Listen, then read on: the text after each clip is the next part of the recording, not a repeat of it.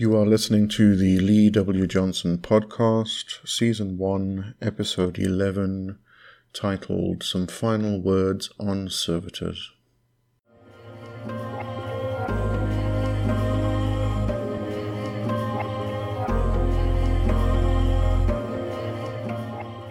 I'm your host, Lee W. Johnson, and welcome to my podcast, where I talk about all things related to magic, witchcraft, demonology, and a whole load of other related things.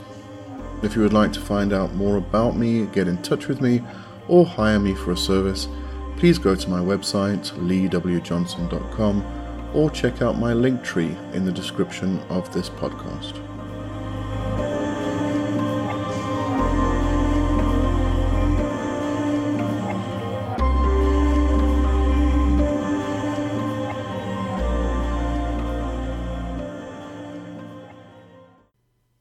Life and death of a servitor. Everything has a lifespan, including the servitors you create. But how long that lifespan is is determined by the actual purpose of the servitor. And if something goes horribly wrong, what do you do? How do you get rid of the servitor instantly? Let's have a look at those questions in more detail. When it comes to my own servitors, I have a bit of a problem or difficulty in this area because I do come to be quite attached to them. They are my creations, they are my children, and just like my real life child, I wouldn't want to suddenly get rid of them. The actual death process can be a bit difficult, but it's a servitor, and depending on what the servitor is created for, what its task is, will determine how long that servitor is active for. If it's a once off task, then you can program the servitor to die after the task is completed. In some cases, the servitor is something that is ongoing through your whole life. Maybe it's something to do with health, maybe something to do with your business, your financial situation, and things like that. These types of servitors continue to operate throughout your entire life, so they will die when you do. All these things should be programmed into the servitor at the very beginning. When I say die, what I mean is a servitor is a body of energy, and that energy comes from a source, whether that be from you, the elements, or somewhere else, depending on how you created it. At the end of its lifespan, it then disintegrates back into the energy from which it came from. So if you created it from your own personal energy, it just disintegrates back into your own energy. If you created it from an element, let's say air, it disintegrates and becomes the element of air again. The energy body is a concentration of energy from the thing you created it from. The death process is one where it just dissolves and disintegrates. Apart from a programmed time that it will cease to exist as a servitor, if you are feeding it and then forget to do so, it will eventually die anyway.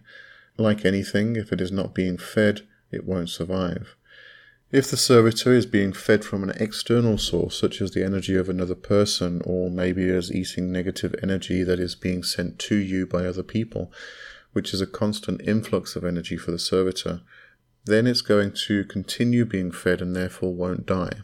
In a situation like this, it's good to remember that the servitor could grow and become sentient and could start wreaking havoc, especially if it has a hoard of food at its disposal that never runs out it will become a big fat servitor.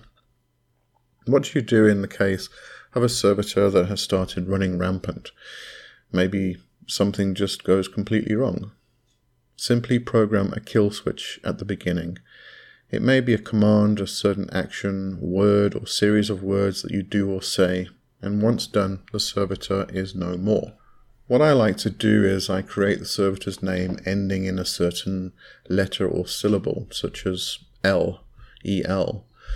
I then program it so that if I remove those letters or change them to something else in the name, say the name three times and then clap three times, it will die, dissolve, disintegrate immediately. Wherever it is, whether it's in its house or off somewhere, this is pre programmed in. It's just a failsafe just in case something does go wrong and you need that in order to just basically kill it. I hate using that word kill. I don't like killing my servitors. I don't like when my servitors die, but that's just me. Maybe I get too attached to my servitors, who knows. The other aspect to consider here is if you have housed your servitor in a vessel, I like to use stones, which makes the next process quite easy for me. But once the servitor has served its purpose, completed its task, and died, what do you do with the vessel?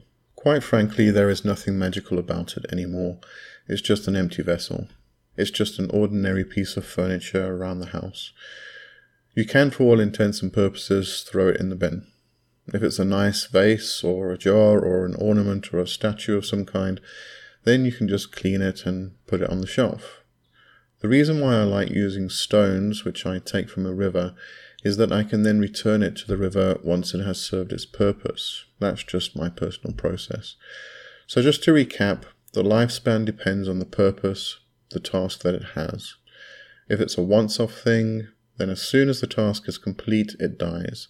Otherwise, it is an ongoing task with no predetermined ending point.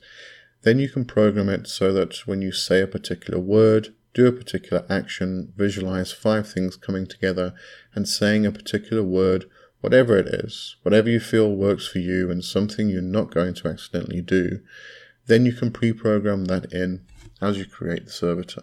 How many servitors is too many and what happens to our own energy? How much energy does a servitor actually require?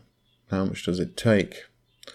Very important questions to ask before going down the road of servitor creation. When it comes to servitor creation, there are a lot of questions regarding energy, use of personal energy, elements, or some other source. Feeding it over a long period of time because a lot of servitors that you create are going to be around for a long period of time. Some of them could last for the rest of your lifetime. In a previous podcast, I did mention that you should only create one, maybe two servitors that are active at any one given time, and the reason for that was the amount of personal energy that they take if you are feeding them from your own energy. If, however, you are using the Kabbalistic method where you feed them from the elements, you're not using your personal power and therefore it doesn't drain you. As you go more into servitor creation, you'll find you'll start questioning things about the energy, about where it comes from, how the servitor is fed, how much energy the servitor needs. That all depends on your servitor and how active it is. Of course, if it is feeding from an external source, such as success from sales of a product that you sell, for instance, then you don't need to worry about your own personal energy and the health risks of becoming too drained. Some people will say that you have to feed them once a week from energy that was generated within yourself or energy that you pull in from the elements, energy that you pull in from places. There's a lot of different ways you can build up the energy and feed the servitor. That kind of approach gives a lot more energy to the servitor, so how much energy is enough? I don't think anybody can really agree on this, but what I do want to mention is the use of personal power, the use of personal energy, or your own chi in creation and feeding of the servitor. In a lot of magical rituals and a lot of magical practices and acts that we do expend a lot of energy, especially with servitors. In the creation process itself, we do expend a lot of our own energy, in which case it usually leaves us feeling drained afterwards. Obviously, we are going to regain that energy over two or three days, maybe a week, depending on how much energy you actually used. During that period, you will have to remember that your energy level, your chi, is so low that you are susceptible to disease and illness because you don't have the protection. Chi actually builds up and is pushed through the skin, creating an energy layer that is just above the skin. It's called guardian chi. This layer above your skin is what protects you from outside influences, disease, viruses, things like that. If you completely drain that guardian chi, you're going to be a lot more susceptible to these diseases, and therefore it can be detrimental to your health. So, if you have a very weak immune system, I will definitely advise you to be very careful with the approach you are going to take. You have to develop your own personal approach, and when you are developing these systems, these methods that are personal to you, you've got to use your imagination. Think about it. Educate yourself about what could happen or what might happen if you do this or that. In one of Damon Brand's books, he mentions that he houses the servitors in parts of his body. The servitor might be housed on the tip of the tongue, one might be housed on the tip of the index finger, one might be housed on the tip of the right thumb or the whole right thumb, all different parts of the body. In this instance, we could consider using something like the practice of Qigong to build up more Qi in order to feed them. But until you can actually gauge how much energy the servitors are taking, especially on a collective basis, you could end up depleting your entire guardian chi and become unhealthy. And if you have a couple hundred all housed over your body, you are going to need to produce a lot of energy. It really needs to be looked at from a person to person basis. Some people do build up a lot of energy naturally, as I do, but other people find that it depletes very easily. It depends on your lifestyle, it depends on what you eat, it depends what exercise you do. This all becomes personal to you, so how many servitors should you create? It really depends on you. While we're on the topic of energy draining, something you might want to consider, especially if you are a man, is the seven day creation method, where you are using sexual fluids and orgasm to create your servitor. If you look into Chinese medicine and such things as Qigong, even tantric practices, you will find mention of men being drained of Qi whenever they release semen. If you are doing this over a seven day period, you may not even have enough energy left at the end to launch your servitor. Just a curious side note there. If this is a concern for you, but you still want to use this method of creation and launching, then you can always build up the energy and concentrate it, and then on the last day, use orgasm and sexual ecstatic states in order to launch the servitor. When it comes to magic, there is no right or wrong way. Well, there can be a wrong way, because if you do something wrong, it can go completely haywire. But what I mean by that is, if somebody says this is the only way, they are talking nonsense. There is no only way. There are lots of different ways you can accomplish a task or accomplish the act of doing magic, and you have to find the ones that work best for you. You've got to keep developing and building. Just make sure you adapt and grow. Don't get stuck in a rut thinking this is the way to do it and there's no other way because you've got to keep developing yourself. You've got to keep growing yourself. Keep adapting, keep growing, and you'll become better and better as you go. And it never ends.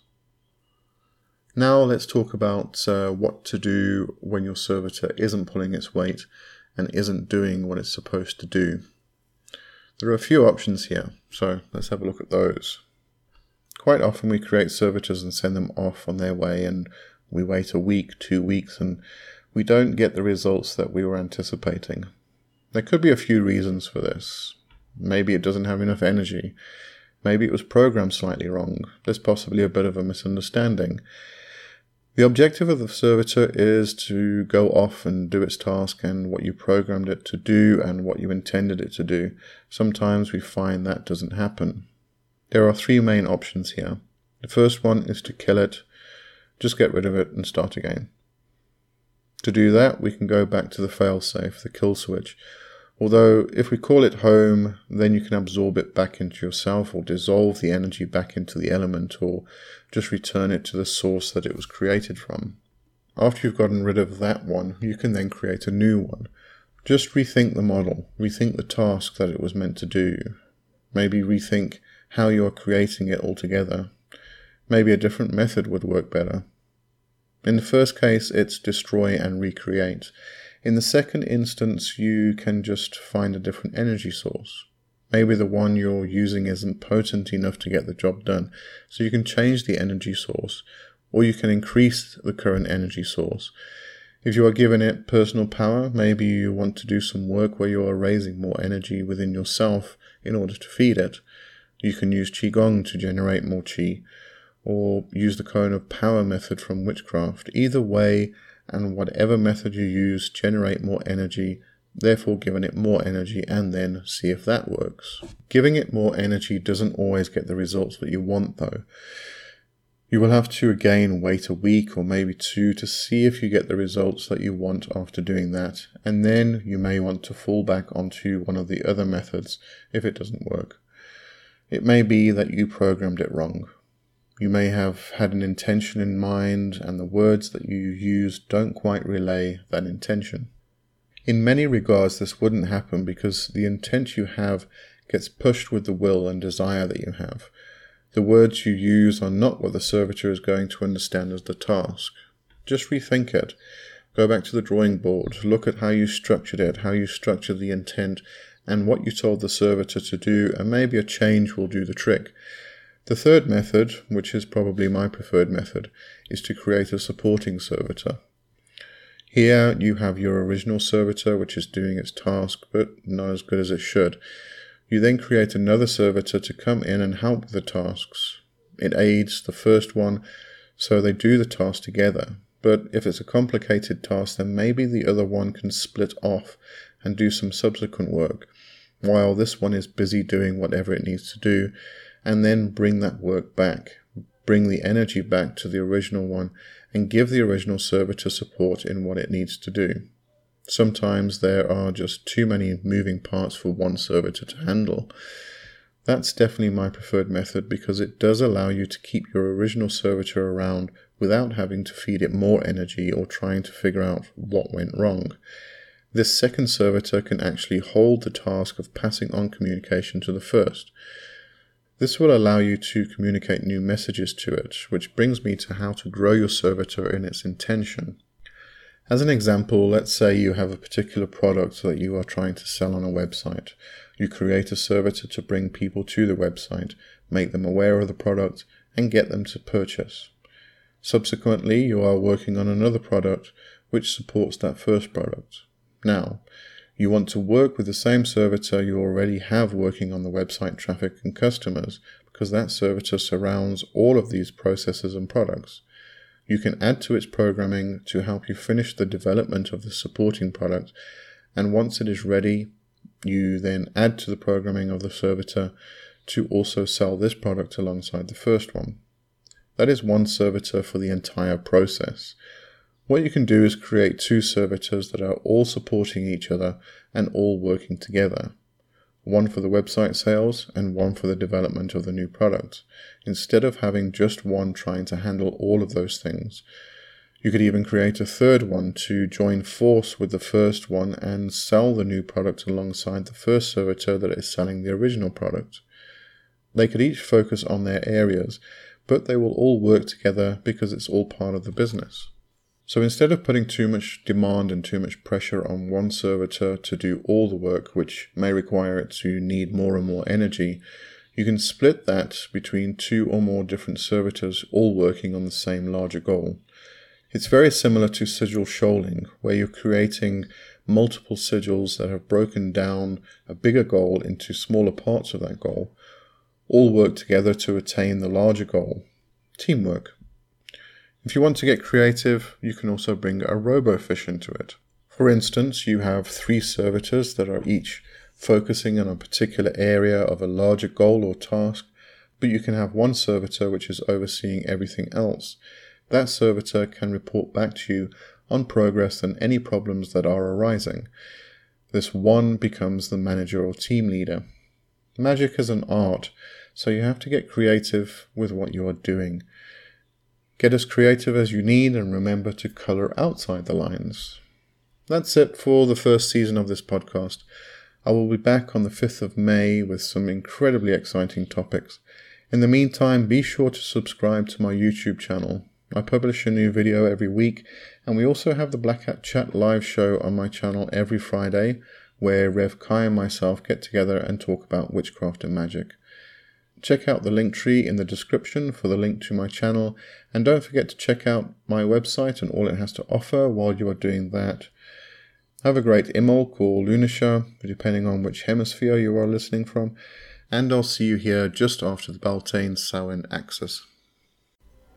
This podcast was brought to you by, well, myself, Lee W. Johnson. To find out more about me, please visit my website at leewjohnson.com or check out my link tree in the description of this podcast. If you like the video format, then subscribe to my YouTube channel, where I also host a live show every Friday with Rev Kai called the Black Hat Chat. It's just two witches chatting about traditional witchcraft and other topics. That's me for this week. Hope to hear from you soon. Thanks for listening.